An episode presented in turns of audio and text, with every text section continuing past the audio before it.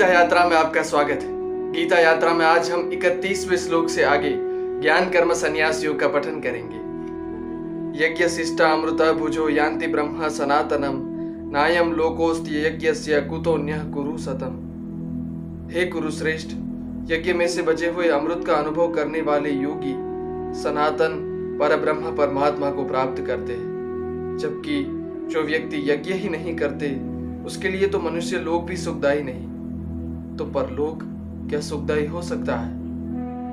एवं बहुविधा यज्ञ वीतता ब्रह्मणो मुखे, कर्मजान विदितान सर्वान एवं ज्ञातवा विमोक्ष से वेदों ने इसके अलावा कई सारी यज्ञों का वर्णन किया है, जिसका तुम मन, इंद्रिय और शरीर का उपयोग करके सदा ही अनुष्ठान करना, उनको तत्व से जान लेना, ऐसा करके तुम कर्मों के बंधन से छूट जाओगे।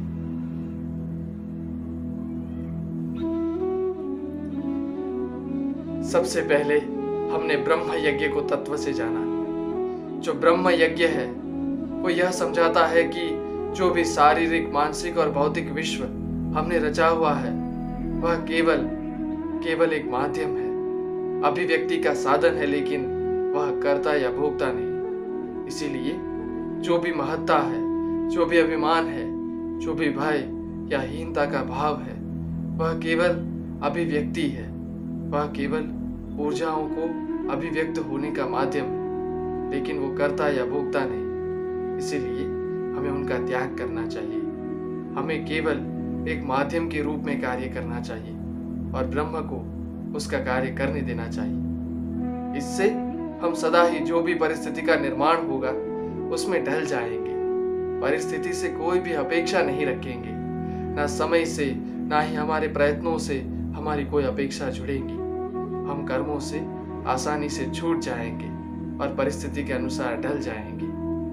वास्तविक रूप में आज आधुनिक समय में जीवन जीने के विविध तौर तरीके जो भी लोग सिखाते हैं, क्या वो यही नहीं सिखाते? कि हमें परिस्थिति के अनुसार ढल जाना चाहिए?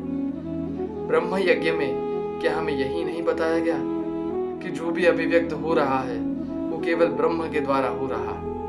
हम सब माध्यम बन के किसी भी रूप में उनमें बाधा ना बने। यदि हम बाधा नहीं बनेंगे तो हमारे जीवन में भी कोई बाधा का कारण ही नहीं रहेगा। हम सदा ही एक अभिव्यक्ति के साधन के रूप में इस जगत में अपने कर्तव्यों को करते रहेंगे। कर्तव्य को करते हुए महत्ता और हीनता का भाव भी हमारे हृदय में नहीं आएगा। कार्यों को करने का सबसे श्रेष्ठ, सबसे उत्तम मार्ग यही नहीं। विचार अवश्य कीजिएगा दूसरा जो यज्ञ हमने देखा था, उसका नाम था आत्मदर्शन रूपी यज्ञ। इस यज्ञ में साधक सदा ही अपनी आत्मा में परमात्मा का दर्शन करता रहता है। इसीलिए उसके करुणा के छत्र तले सारा संसार समा जाता है। वह प्रकृति के प्रत्येक तत्वों की उन्नति के लिए विविध उपाय करता रहता है, प्रयत्न करता रहता है, एक कर्मयोगी बनकर। उसमें परमात्मा के गुण जैसे कि ज्ञान, धर्म, धैर्य, न्याय और प्रेम सहजता से ही आ जाते हैं। हम सब उनको ईश्वर के अंश के रूप में सहजता से ही देख पाते हैं। इस जगत में व्यक्ति जो कुछ भी प्राप्त करना चाहता है, वह वस्तुएँ, परमात्मा के ज्ञान, धर्म, धैर्य, न्याय और प्रेम से अतिरिक्त और कुछ भी नहीं। ऐसा व्यक्ति इस जगत में क्या सबसे समृद्ध नहीं? विचार अवश्य कीजिएगा। तीसरा जो यज्ञ हमने जाना था, उसका नाम था आत्म संयम योग रूपी यज्ञ। इसमें व्यक्ति अपने मन, अपनी इंद्रियाँ, अपनी बुद्धि पर संयम रखता है। इसीलिए वह आसक्ति से मुक्त होता आसक्तियों को ऊपर ऊपर से नहीं रोकता। जब तक व्यक्ति यह नहीं प्राप्त कर सकता, तब तक वह आत्मा को जान नहीं पाता, क्योंकि मन, बुद्धि और इंद्रिय सदा ही व्यक्ति को भटकाते रहते हैं। इसीलिए जैसे मैल से ढका हुआ दर्पण दिखाई नहीं देता, वैसे ही अज्ञान में छिपी हुई आत्मा दिखाई नहीं देती। आत्मा के दर्शन के लिए आत्म संयम अति आवश्यक है। आत्म संयम को साध लेने पर व्यक्ति अपने कर्तव्यों का स्पष्ट रूप से दर्शन कर पाता है तथा वहन कर पाता है। इसीलिए वो सदा ही अपने कर्तव्यों को अच्छी तरह से कर पाता है। इस जगत में हमसे जब जब भी शिकायत की जाती है तब यही शिकायत होती है लोगों की कि हम अपने कर्तव्यों को अच्छी तरह से नहीं करते। विचार कीजिए, हम जब अपने कर्तव्यों को अच्छी तरह से करने लगेंगे तो अच्छे परिणाम इस जगत से मांगने नहीं पड़ेंगे। अच्छे परिणामों की आशा निरर्थक नहीं रहेगी, कभी भी। क्या ये संभव नहीं? विचार अवश्य कीजिएगा। चौथा जो यज्ञ हमने देखा था, इस यज्ञ में अष्टांग योग, प्राणायाम लोकोत्तर व्रत जैसे कि अहिंसा, तप और आहार आदि के नियम इन सब का समावेश होता है। तथा द्रव्य संबंधी यज्ञों का भी इसी में समावेश होता है।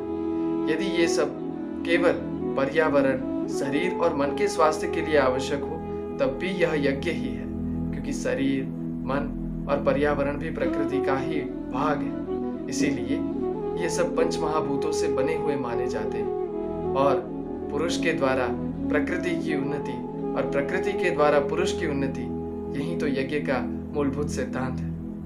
लेकिन वास्तव में ये शरीर और मन के केवल स्वास्थ्य के लिए आवश्यक नहीं है, ये शरीर और मन की सजागता के लिए आवश्यक है।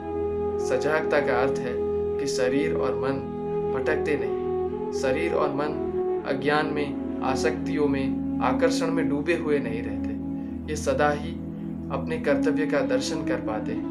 जब जब अष्टांग योग, व्रत आदि का पालन किया जाता है, तब शरीर और मन सदा ही अपने कर्तव्य कर्मों को और अच्छी तरह से कर पाता है। और यज्ञ का यही मूलभूत सिद्धांत है कि यज्ञ अर्थात कर्तव्यों को अच्छी तरह से करना। तब ये यज्ञ यागादि प्रक्रियाएँ हम सबको अमृत का अनुभव देती है। अमृत अर्थात हमारा अस्तित्व, जो मृत नहीं हो सकता, जो कभी भी नहीं मर सकता। ऐसा हमारा अस्तित्व परमात्मा का अंश है। और जो व्यक्ति यज्ञ नहीं करता, वो तो इस जगत में भी भटकता रहता है। क्या वो परलोक में जाकर भी सदगति को प्राप्त करेगा या भटकेगा?